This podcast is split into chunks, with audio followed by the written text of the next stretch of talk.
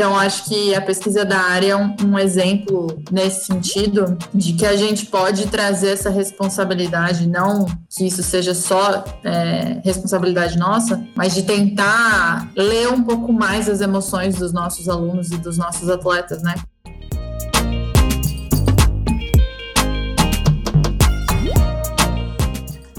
Oi, gente, sejam todos bem-vindos e bem-vindas ao GPSP Conversa. Eu sou a Sara Silvério. E eu sou Paula Cimarelli e vamos de segunda parte da nossa conversa com a treinadora e mestra Ariane Sade. A gente compartilha com vocês o papo mesmo que a Ariane teve com os nossos integrantes do GPSP Conversa e teve muita troca de experiência sobre a prática e como é que a gente faz para considerar essas variáveis psicológicas dentro do nosso treino. Não deixe de ouvir e compartilhe com quem você acha que pode se interessar.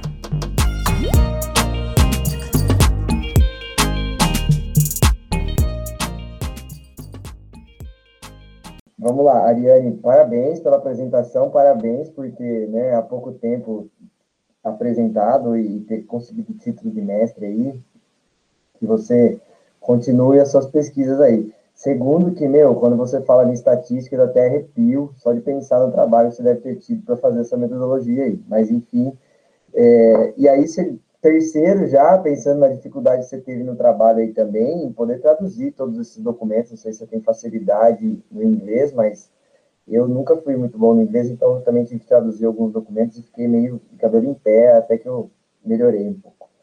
Primeira pergunta, e aí uma, uma meio conectada à outra, eu não sei se eu perdi, você acabou falando e acabou passando para mim aqui, qual que é a nacionalidade dos autores que, que desenvolveram essa, esse modelo, essa estratégia? Primeiro, essa primeira pergunta minha. Matheus, desculpa, você pode, tipo, fazer a pergunta de novo? Só porque não deu para ouvir essa última. Tá. É, qual que é a nacionalidade dos autores que desenvolveram essa estratégia? E aí, pensando nessa nacionalidade, é, Ariane, eu, eu queria saber também, como você levantou ali, são sete fatores e você acabou de comentar, assim, a principal dificuldade que a gente tem hoje no cenário de desenvolvimento de atletas, seja em qualquer modalidade. Né? Se a gente pegar uma categoria de base, dificilmente a gente vai ter um corpo multidisciplinar ali para conseguir tratar todas essas questões é, e cada um ficar com, né, com uma área ali e ter, ter um trabalho multidisciplinar.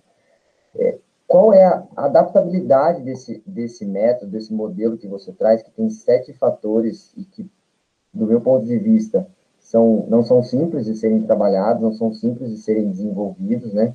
O quanto a gente consegue adaptar isso para facilitar é, para o dia a dia do treinador na prática, é, na prática pedagógica dele. Né? Então, eu tenho um treinador que ele quer desenvolver isso, mas ele precisa talvez de algo um pouco mais simples, um pouco mais fácil para ele trabalhar. É possível adaptar para ficar mais simples ou não é possível? E aí, uma outra pergunta também, é, já conectando, é possível, através desse modelo que você tem é, apresentado, a gente pensar naqueles alunos, né, que apesar de estar em desenvolvimento dentro do esporte, categoria de base, que não vão né, conseguir atingir um nível de, de alto rendimento, que não vão conseguir né, entrar em algumas equipes, que vão ter uma outra opção, às vezes, ou, né, ou então realmente vão ficar ali batendo na porta de várias grandes equipes e não vão conseguir se desenvolver como atletas e aí vão acabar seguindo uma outra carreira. É, é possível, através desse formulário também, a gente é, trabalhar essas questões, porque eu vejo que no Brasil hoje, é, por isso eu faço a pergunta da nacionalidade, que eu não sei se eu perdi. É, no Brasil, a gente tem essa, essa dificuldade extrema, que a gente sabe que pouquíssimos atletas, né, uma porcentagem mínima de atletas, a gente consegue conseguem atingir o alto nível, né? De fato, o esporte de altíssimo rendimento, com rendimento financeiro, enfim. É, e aí, toda, o que, a minha grande preocupação tem sido, principalmente quando penso nessa parte psicológica, mais do esporte, que tem me chamado a atenção, é quando é, esse rebanho de pessoas, de atletas que ficam para trás e que não atendem a demanda, né? Que não conseguem atingir o esporte de alto nível. E aí, ok, muitos atletas é, que são, que não conseguem atingir, conseguem seguir carreira, conseguem fazer uma faculdade, conseguem se formar, enfim, acharem outras profissões, levam o esporte como hobby, outros abandonam outros, mas a gente vê que uma grande porcentagem também é, abandona o esporte muito insatisfeito, né? E aí o esporte se torna algo é, que ele acaba abandonando é, até como estilo de vida, como qualidade de vida, e aí ele, de tão ruim que foi aquela experiência para ele no fim, né, ele não consegue fazer uma, uma, visualização do processo todo, mas no fim foi tão decepcionante que ele não consegue é, mais retornar e ver o esporte como algo positivo. Então, eram essas três colocações, assim, queria ver um pouquinho de você. Maravilha, Matheus. Obrigadão as perguntas aí. Ótimos apontamentos. Bom, em relação à parte estatística, foi assim, foi o que eu falei, eu não vou entrar nesse, nessa parte, não vou falar da metodologia, porque, sério, eu acho que mais do que ter que aprender em relação a características psicológicas, foi minha maior dificuldade foi em relação à estatística. Para vocês terem noção, o meu trabalho, você viu, Paulinho, estava falando no começo de aplicar os questionários. Cara, como é difícil. Eu, eu não sei como, mas eu consegui aplicar o meu questionário para 375 pessoas sendo que cada questionário possuía 88 questões. Então, você imagina, 375 pessoas, 88 questões, e você analisar cada uma delas, sendo que são seis opções de resposta. Você, você acabou de desanimar. Eu tinha que ter filmado a cara dos meus dois orientandos aqui. Igor assim, ó. Sério, foi tudo assim. certo, gente. Essa, essa, parte foi um absurdo. Por isso que eu falei, não vou entrar na parte de metodologia, porque se eu começasse a falar dos métodos, a gente ia embora. A gente podia até falar disso no, no, num outro dia. Mas assim, foi, foi um grande desafio para mim, só compartilhando com vocês. É, em relação à nacionalidade deles, é, que também foi um desafio para mim, eu tive que ler muitos textos é, em inglês, a maioria deles foram em inglês, porque os fatores psicológicos, eles são conhecidos no Brasil, lógico, mas essa temática de características psicológicas é uma novidade, ela não tem aqui ainda. Então, assim, foi um desafio, eu tive que ficar traduzindo e procurando um monte de coisas a respeito em inglês, e, assim, realmente não é fácil. E a nacionalidade deles, eles são britânicos, mas esse questionário, ele também ele já foi aplicado em outros países. É, isso, isso é uma coisa que fortalece bastante esse questionário que ele, ele é adaptável. É, em relação à sua segunda pergunta, se eu não estou enganada, que é em relação é, se, ele, se ele consegue ser mais simples, esse questionário, é, vou falar assim de um modo geral. Eu vou tentar englobar a, todas as respostas para ver se fica mais fácil a minha linha de raciocínio. Hum, eu acho que a grande sacada desse questionário é que ele, ele é aplicado com atletas em desenvolvimento. A maioria dos questionários eles são aplicados com atletas de elite. E assim, é muito difícil você catar um, um jogador profissional e você querer que atletas em desenvolvimento tenham as mesmas características que eles, que é o que acontece muitas vezes em peneira, por exemplo. Quando se pensa em características psicológicas, tipo, muitas vezes eles são comparados com jogadores adultos. E assim, é totalmente diferente. E eu acho que a grande sacada desse questionário é isso: ele vem para avaliar jogadores em desenvolvimento, esse público-alvo. É, e outra coisa, assim, estando na prática, é muito difícil, por exemplo, quando você não tem uma comissão técnica, você avaliar característica por característica.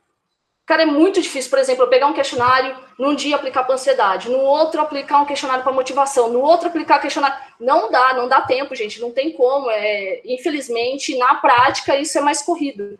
E quando ele engloba todas essas características, ele tem um rol maior de característica, eu acho que ele vem a agregar melhor.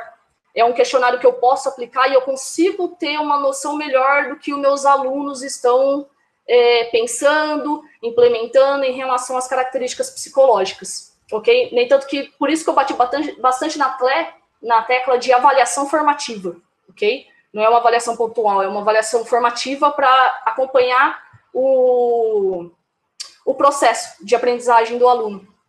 E, e a questão dele ser mais simples foi igual eu estava tratando na questão das diretrizes que os autores trazem, que ele tem que ser, ele não dá aquela forma pronta justamente porque ele tem que ser trabalhado de acordo com a modalidade. Por exemplo, a Tatão tá aí, acho que a Tatão pode falar até um pouco mais a respeito. Igual ele falou, é, o objetivo é que as crianças elas vivenciem todos esses PCDs. Mas, por exemplo, na ginástica, elas têm que vivenciar muito antes do que um atleta no basquete. Então, assim, não dá para falar para Tatão, Tatão, ó, o seu planejamento tem que ser esse, esse, esse. Infelizmente, porque a idade dela vai ser muito diferente da idade que eu trabalho E provavelmente o que ela vai encontrar vai ser muito diferente do que eu encontro. Então, assim, é muito particular isso. E, e eu, a sacada deles também é a questão de trazer isso para periodização. Então, quando você fala a questão de ser mais simples, eu acho que tem como ser mais simples sim, desde que você consiga, e, e essa parte é indispensável, você agregar isso na sua periodização, você colocar isso no seu planejamento do dia. Por exemplo, você trabalhar uma característica psicológica, às vezes numa conversa inicial de cinco minutos, você já está abordando sobre ela. Então, por exemplo, eu começo meu treino falando sobre, vamos supor, é uma coisa que acontece muito, lidar com pressão. Eu quero trabalhar a questão de lidar com pressão. Meus atletas foram mal no jogo, erraram um monte de lance livre, por causa que estavam se sentindo pressionados e tal. E aí no treino eu começo cinco minutinhos, eu explico para eles a questão de lidar com pressão, o que, que envolve isso e tal.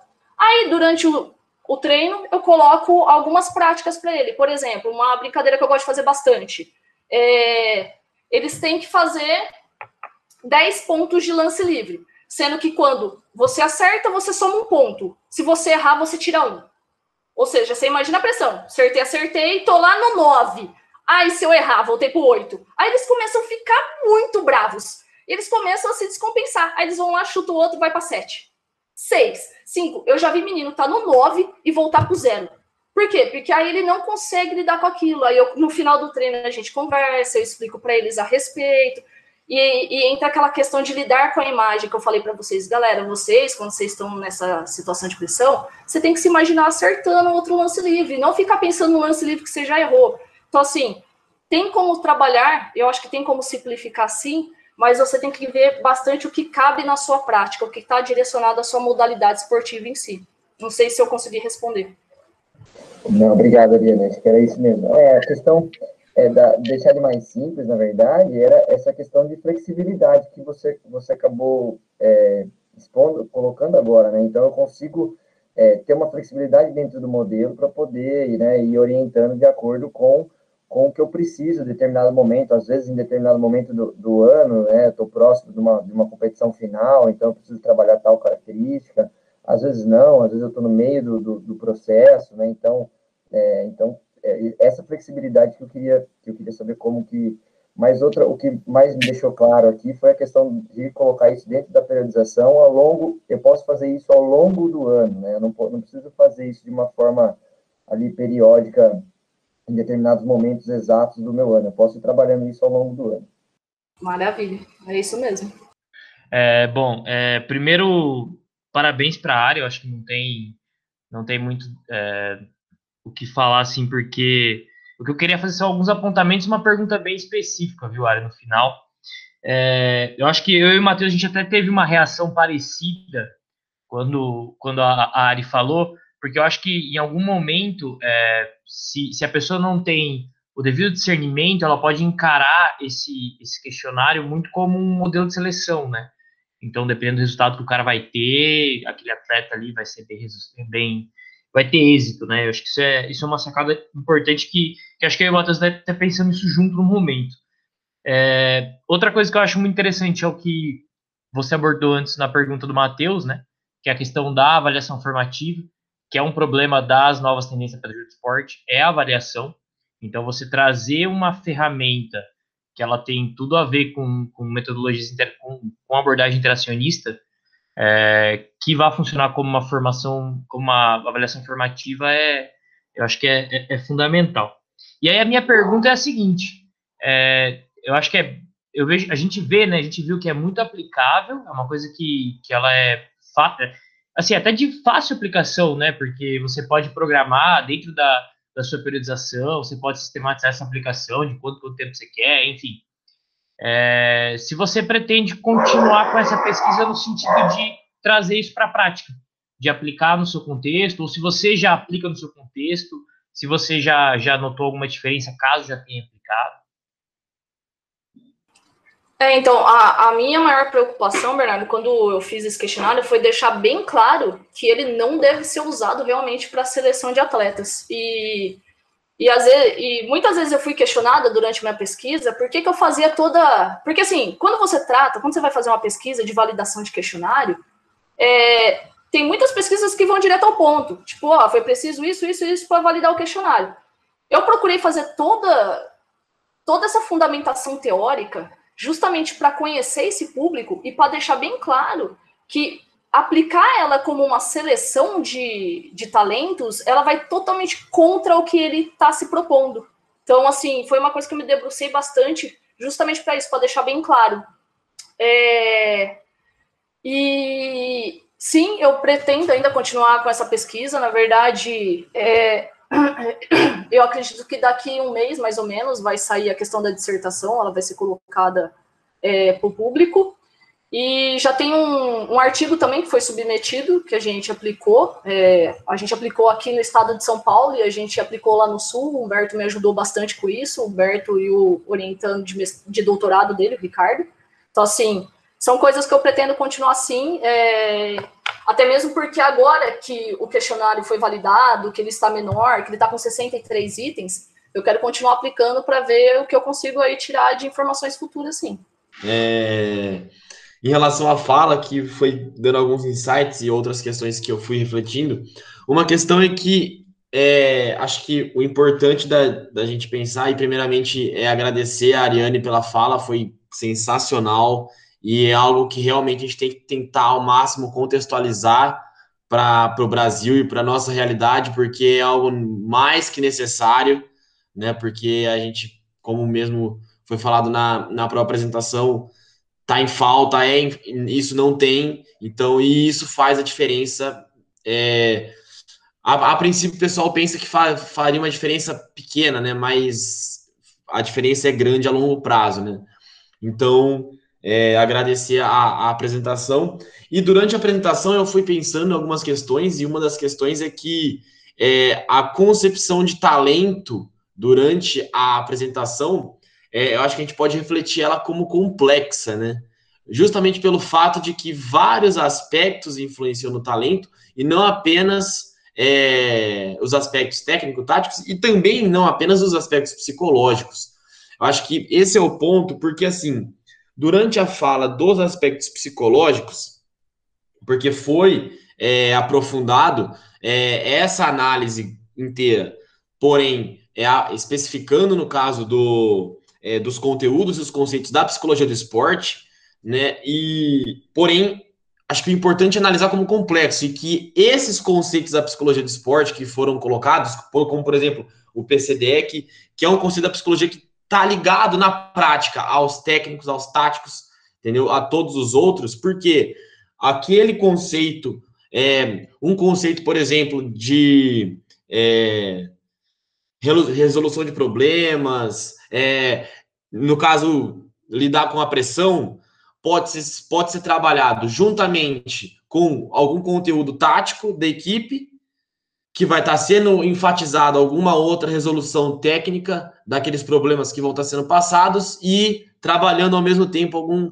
é, uma valência, uma capacidade física de acordo com a periodização da carga. Então, é, eu acho que o, o interessante é analisar como complexo. E um ponto também que eu queria ressaltar é que o, a importância no caso do psicólogo do esporte, né? Mais um comentário mais inter ou transdisciplinar, mas a questão do, do psicólogo do esporte mesmo ser diferente do psicólogo clínico, né? E eu fazendo parte lá do, do grupo de estudos é, de psicologia do esporte na Unesp de Rio Claro, lá a gente é, já falou muitas vezes disso no grupo lá, que é a questão da é, do psicólogo do esporte estar na quadra, estar no campo, né? E eu acho que é justamente isso que, você, que, que a professora traz é, na fala dela, na apresentação, porque isso se faz com o psicólogo do esporte no campo, né? Ou na quadra ali, porque é ali que está o material dele de coleta para desenvolver isso. E a última questão é, é a questão de, de que esses aspectos que, assim, foram colocados é, não para seleção, mas sim para o desenvolvimento de talentos, né? É, a minha dúvida é a seguinte: como que é esse processo de seleção? Como, como ocorre esse processo de seleção para fazer o, como que se forma um grupo de, de atletas de uma categoria de base, basquete, futebol? Qual, qual, quais estudos embasam isso para esse processo de formação do grupo? Matheus, obrigado, muito obrigado viu, pelos apontamentos. É, em relação à concepção de talento, cara, eu, quando eu estava lendo os textos, teve um que eu li que era uma discussão e parecia que eu estava assistindo o BBB, gente, era impressionante, assim, foi muito engraçado, porque um grupo defendia totalmente o talento pautado numa concepção inata e o outro totalmente numa concepção não inata.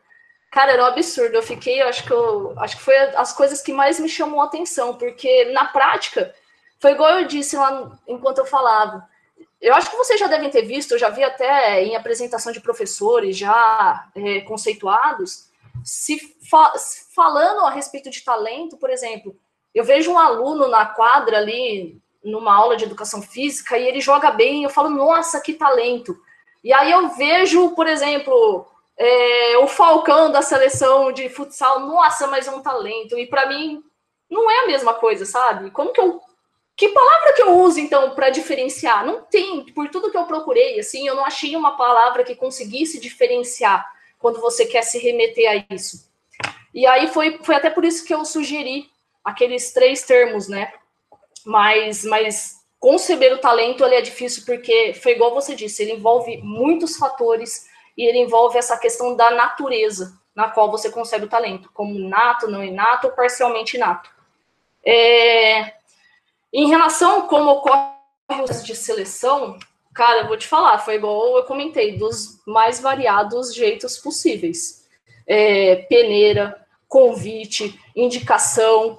Não tem como eu te falar assim, é, eu não quero, eu não quero criticar e nem falar qual é o mais ideal, porque assim, apesar deles acontecerem de maneira subjetiva, você não pode desmerecer também os treinadores em relação a isso, porque tem treinador, às vezes, com 40 anos de profissão, que por mais que ele não tenha ali escrito bonitinho quais é a metodologia que ele usa, ele tem, às vezes, muito mais conhecimento do que eu, por exemplo, que estou me envolvendo nisso agora. Então, assim, é, o processo de seleção ele ocorre de variadas maneiras. Qual é a mais indicada? Infelizmente, essa pergunta eu não consigo te responder. Por exemplo, eu assim, eu participo, eu tenho que fazer seleção de atletas com meus atletas. Eu vou te dar um exemplo, por exemplo. É, uma vez numa seletiva do meu time, eu quase, nossa, quase me apedrejaram, né? Porque tinha um menino na seletiva, tinha cento e poucos. Você imagina você, primeiro você avaliar 150 vezes numa quadra. Você tem que avaliar 150 pessoas numa quadra. E eu, simplesmente, o menino me chamou atenção. E os outros treinadores, todos os outros, discordaram de mim. E ficaram loucaços que eu tinha escolhido aquele menino. Aí todo mundo me perguntou, não, mas por que você escolheu esse? Mas não sabe nem fazer uma bandeja e tal. Simples. O que eu tinha visto no menino era que, apesar dele não ter os fundamentos, ele não ter a parte técnica, ele demonstrou muito mais vontade, mais motivação. No olho dele, você conseguia ver que ele estava muito mais envolvido com aquilo. Então, assim, foi uma coisa que me chamou atenção, por exemplo. Então, assim, eu fui muito mais, não sei se é porque eu trabalho com essa questão das características psicológicas, eu fui muito mais para esse lado do que realmente a fazer uma bandeja. No entanto, que às vezes é uma coisa, às vezes, que eu brinco com os meninos. É, é fácil eu ensinar a fazer uma bandeja. Nossa, fazer uma bandeja eu ensino, é fácil até você ensinar a fazer uma bandeja. Agora, você ensinar um menino a ser corajoso, hum, Aí já começa a ser um pouquinho mais difícil. Então, assim, e aí tudo vai depender da equipe que você está formando, o tipo de atleta que você precisa no momento. Então, assim, o processo de seleção é totalmente variado. Legal, concordo muito. Obrigado mesmo pela resposta.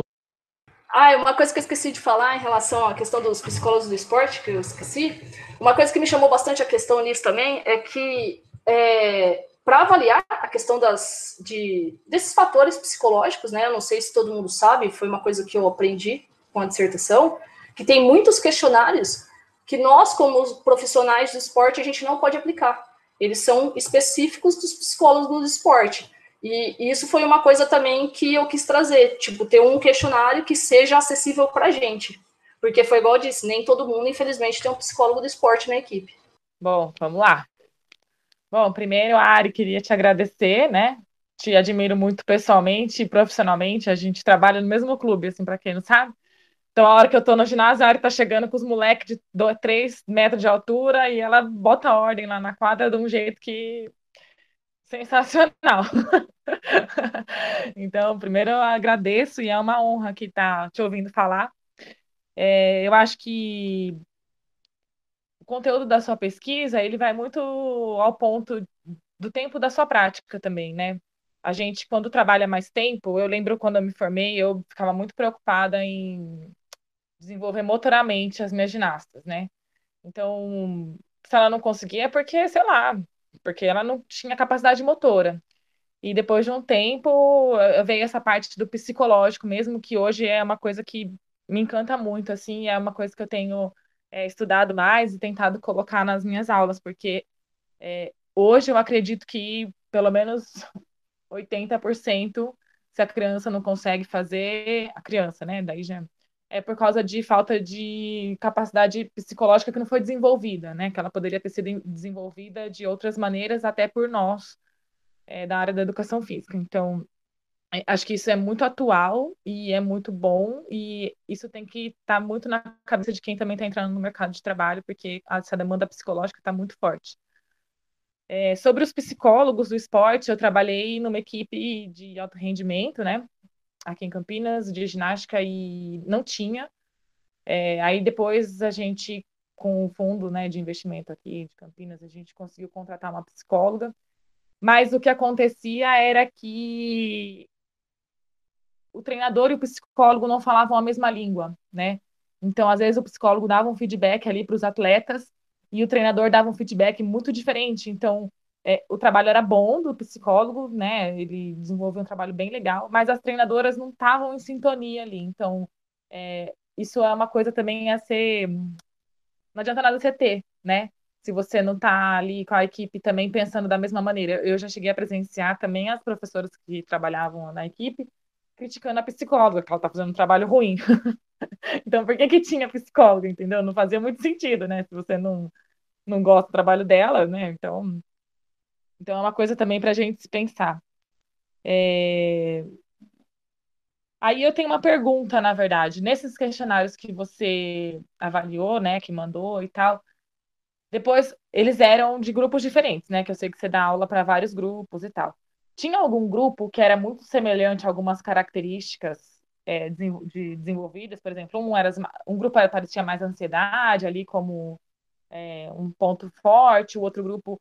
E se você usou alguma estratégia para melhorar é, essas características psicológicas do grupo que estava mais em evidência, assim. Não sei se você entendeu o que eu falei. Entendi, entendi sim, Tatá. Obrigada. É, bom, vamos lá, Tatão. Obrigadão. É, bom, hum, em relação às suas perguntas, Tatão, é, você me lembrou de uma coisa, assim, eu já tive também, acho que foi uma única vez que eu presenciei, eu tive a oportunidade de trabalhar com uma psicóloga do esporte. E, cara, como. Nossa, eu me senti tão feliz na época. Para mim, assim, tem muita gente que às vezes se sente inibido. E, nossa, como eu amei ter uma psicóloga. Mas o que eu senti falta realmente foi assim, ela sentar do meu lado depois do treino, e não só falar com os jogadores, depois do treino, sentar do meu lado e me dar um feedback também. Pô, Ariane, você podia ter abordado de tal jeito, Ariane, vem cá, vamos pensar a respeito. Eu senti falta disso, sabe? Eu queria aprender mais e eu deixei isso claro para ela. Então, assim, é... se os dois não trabalham junto, realmente o negócio não anda. Assim, no nosso caso até andou bem, porque é, justamente é uma coisa assim que eu destinava um tempo para isso e eu fazia questão que ela tivesse ali, mas realmente eu senti falta desse dessa comunicação. É, em relação às respostas do, dos questionários, elas foram completamente variadas, porque assim para vocês terem ideia, eu não apliquei só com basquete, tá gente? Eu apliquei com vôlei, basquete, futebol, futsal, é, hockey inline Deixa eu ver que mais. Nossa, agora. Ginástica, eu apliquei. E eu acho que foi isso. Eu não lembro se teve mais modalidade. Eu não lembro de cabeça. Mas, assim, a, as respostas elas foram completamente variadas. As que teve uma, mai, uma maior tendência, assim, foi a questão de fatores clínicos, que poucas, poucas pessoas apontaram, é, basicamente, para esse critério. Mas do mais, Tatão, foi bem variado mesmo. Não tem nem como te falar que teve uma tendência assim de resposta. Não sei se será isso. Até mesmo por isso que eu quero continuar aplicando para é, investigar. Daí, é, porque pensando assim, né? Você tem esse dado na mão tal. Tipo, se você conseguir. Se o grupo já demanda, por exemplo, se eu tenho lá uma turma de 20 crianças, né? E aí eu tenho 10 mais ou menos, uma mesma características, eu consigo ter, fazer um planejamento para poder desenvolver melhor essa característica, enfim. Mas é, como aplicou só uma vez, né? Eu acho que é mais difícil também de também avaliar daí o processo de retorno, né? E se também se existe alguma coisa, é, até o, você falou quando o Matheus falou, né? De o tempo de, de reaplicação, mas se tem alguma coisa que fala, olha, é bom reaplicar isso a cada tanto tempo, ou a cada tantas aulas. É, na questão da validação, você tem um tempo, sim, que você tem que reaplicar esse questionário e uma, uma amostra específica, mas, assim, em relação ao tempo de reaplicar quando você está na prática, não, não se fala, pelo menos eu não li nada a respeito. É, eu só acredito que não não seja ideal você aplicar uma única vez, porque foi igual eu falei, como é uma coisa formativa, é, deve ser aplicada várias vezes para você conseguir acompanhar. Se eu estou trabalhando uma característica, para ver se as minhas estratégias que foram utilizadas, se elas foram realmente eficientes. Então, eu, particularmente, não aplicaria uma vez só, não. É, em relação ao Matheus Lucre, ele tinha feito uma pergunta é, que eu acabei passando assim, eu não respondi, que é o atletas que acabam não chegando ao nível profissional, né? que e esse questionário, assim, trabalhar, trabalhar essa questão dos PCDs, é, é, ela é muito importante, principalmente também para esse público-alvo, desses atletas que eles não vão conseguir, muitas vezes, chegar no nível profissional. A partir do momento que eles sabem lidar com as questões das características psicológicas, dos fatores psicológicos, e têm habilidade para lidar com isso, é muito mais fácil dele não se frustrar, por exemplo. Então, assim, é, eu acho bastante importante para isso também. Eu queria fazer essa pergunta porque eu acho que vai linkar muito a reunião passada nossa, é, referente a, a, justamente linkando também o que eu tinha falado antes, né? Que o talento, no caso, seria algo complexo e que vários fatores influenciam o talento, né? E como se forma o talento. E um dos fatores que é, eu analiso baseado na, na, nas nossas discussões, baseado em todas as discussões, os materiais que a gente analisou sobre autonomia, é, é justamente esse fator. Eu acho que o atleta que é autônomo. É, e aí, é, falando do próprio Alcides no podcast, né? Não só autonomia em quadra, mas também autonomia moral, mas aí é uma discussão muito mais profunda. Mas o atleta que é autônomo, ele também, isso também faz parte do talento. E eu acho que parte da autonomia também é, entra muito na questão de ele ter a consciência para entrar em estado de flow de maneira mais facilmente do que outros atletas. E porque isso potencializa muito o desempenho, entendeu? Na minha, tipo, na minha visão, eu, eu, vejo isso. Assim, o estado de flow, no caso, seria que é, ele ele, eu, assim, eu não sei a, a definição exata, não lembro, não me recordo a definição exata do estado de flow, né? Mas é, é justamente a questão de isolar todos os fatores externos que estão em volta para e se concentrar naquela, naquela prática. E aí você entra em estado de flow, você entra no estado que você já está fazendo aquilo de modo natural, de modo automático, resolvendo os problemas ali daquele momento de modo automático, e você é, isola todos os fatores externos, né? Basicamente, desculpa se eu tenha errado alguma coisa na definição, mas é, eu vejo que esse fator ele se liga muito com a questão da autonomia, porque para que, o, que o atleta na, lá no campo ou na quadra consiga entrar em estado de flow, ele, eu vejo que ele precisa de uma consciência para isso.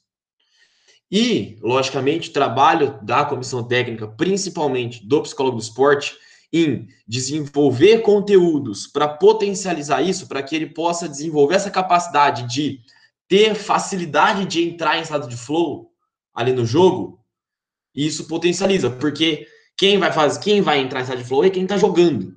E quem vai fazer isso é quem está jogando, não quem está fora da quadra. Então, eu acho que é, e isso entra na questão da autonomia.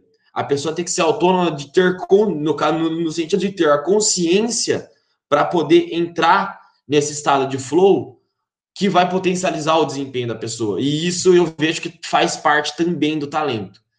Como que você analisa essa questão é, da autonomia quanto aos aspectos psicológicos do, do desempenho, que estão ligados com, os, com os, os demais aspectos que envolvem o desempenho.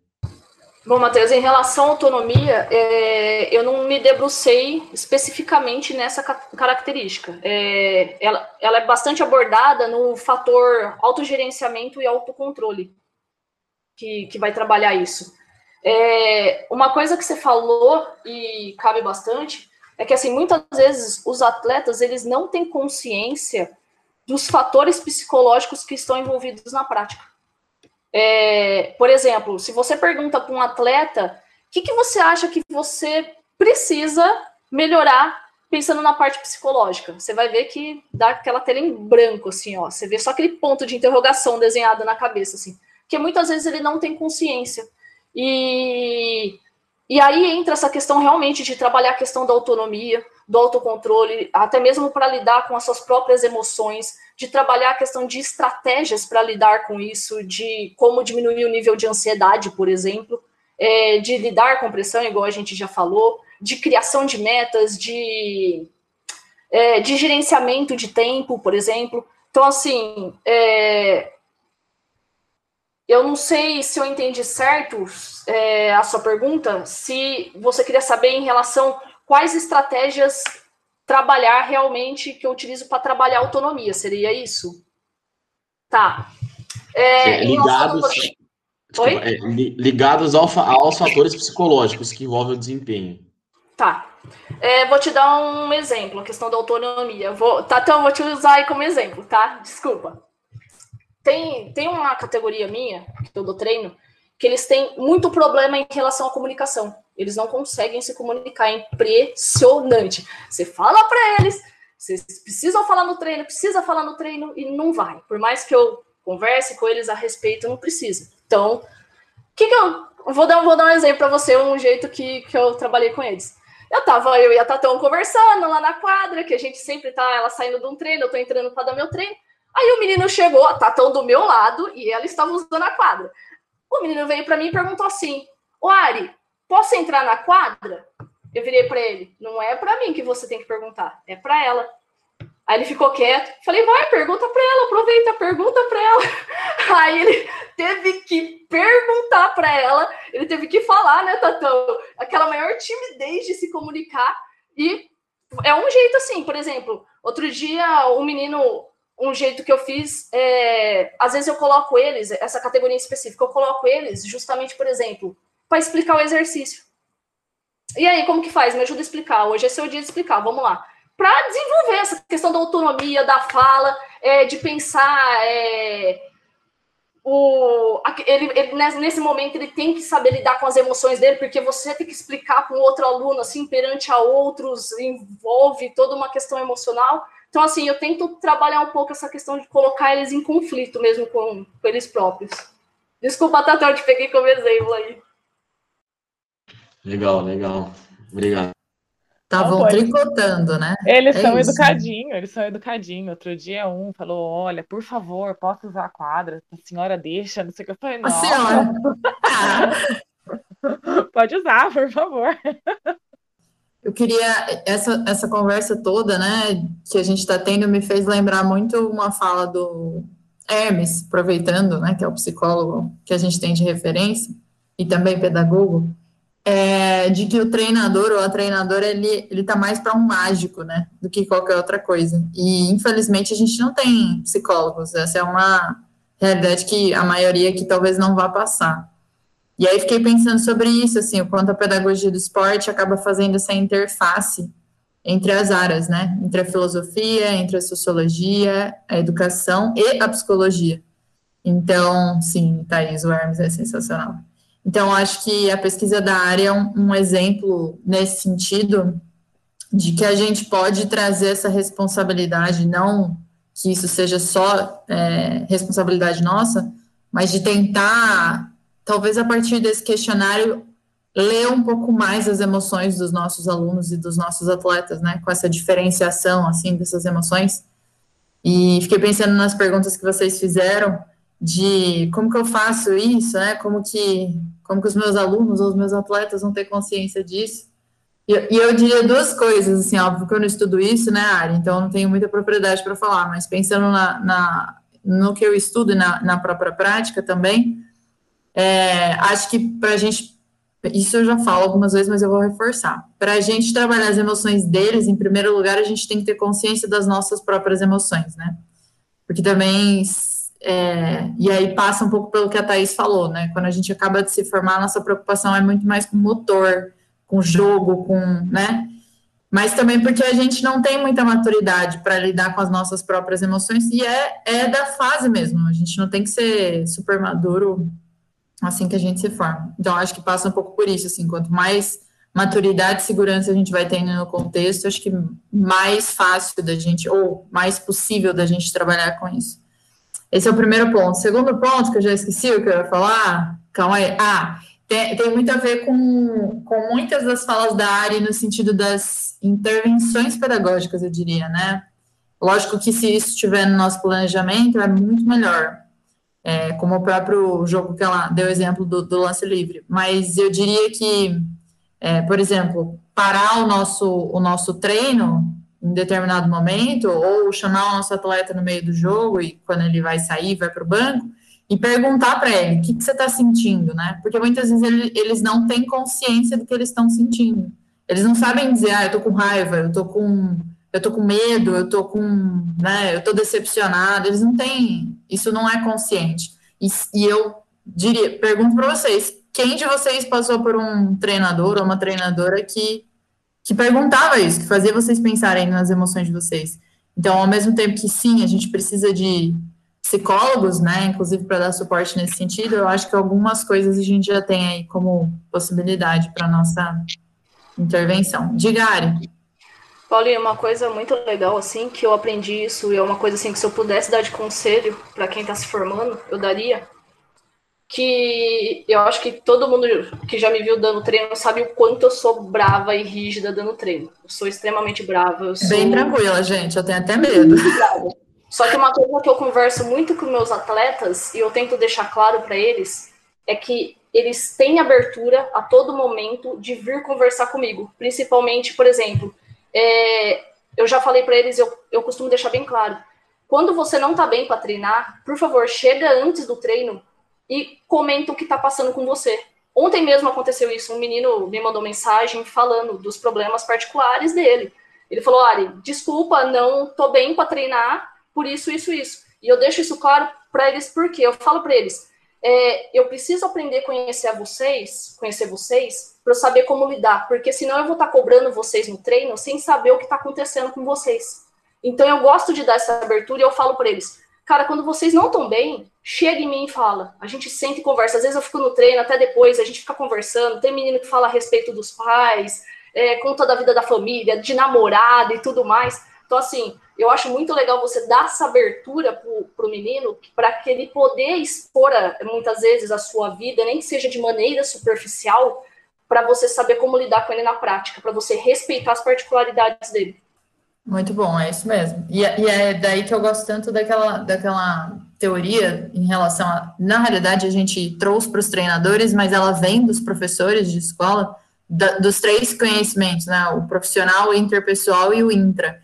E o Inter é isso, é você saber gerir as emoções dos seus alunos ou atletas e as suas próprias emoções também, né? E é uma coisa que a gente, infelizmente, não aprende tanto na graduação, mas que a prática é cheia, recheada disso. A gente vive resolvendo um problema e vive resolvendo as emoções dos outros. Então, por isso, talvez, da importância da gente é, sempre compartilhar com os nossos pares, né? Se no meu clube não tem, eu não tenho pessoas com quem eu trabalho, então aqui, então em outros grupos, enfim porque isso vai, de alguma forma, nos ajudando a entender um pouco mais as faixas etárias, os contextos e etc., que tem tudo a ver com as emoções que ali acontecem, né? Então, enfim, de novo, é, a, vou reforçar a importância desse, desse seu estudo, Ari, por fazer essa interface entre pedagogia do esporte e psicologia, e por tornar isso um pouco mais simples para a gente, né, enquanto não psicólogos, né? Diferente do Hermes, que é o Hermes, né, gente? Hermes é Hermes. Mas é isso, Ari, muito obrigada pela sua contribuição. É, tenho certeza que foi muito útil para todo mundo. Para mim, foi bem reflexivo. Eu, Eu gosto disso, porém eu sofro. Volto sempre, tá? Agradeço muito o convite, gente.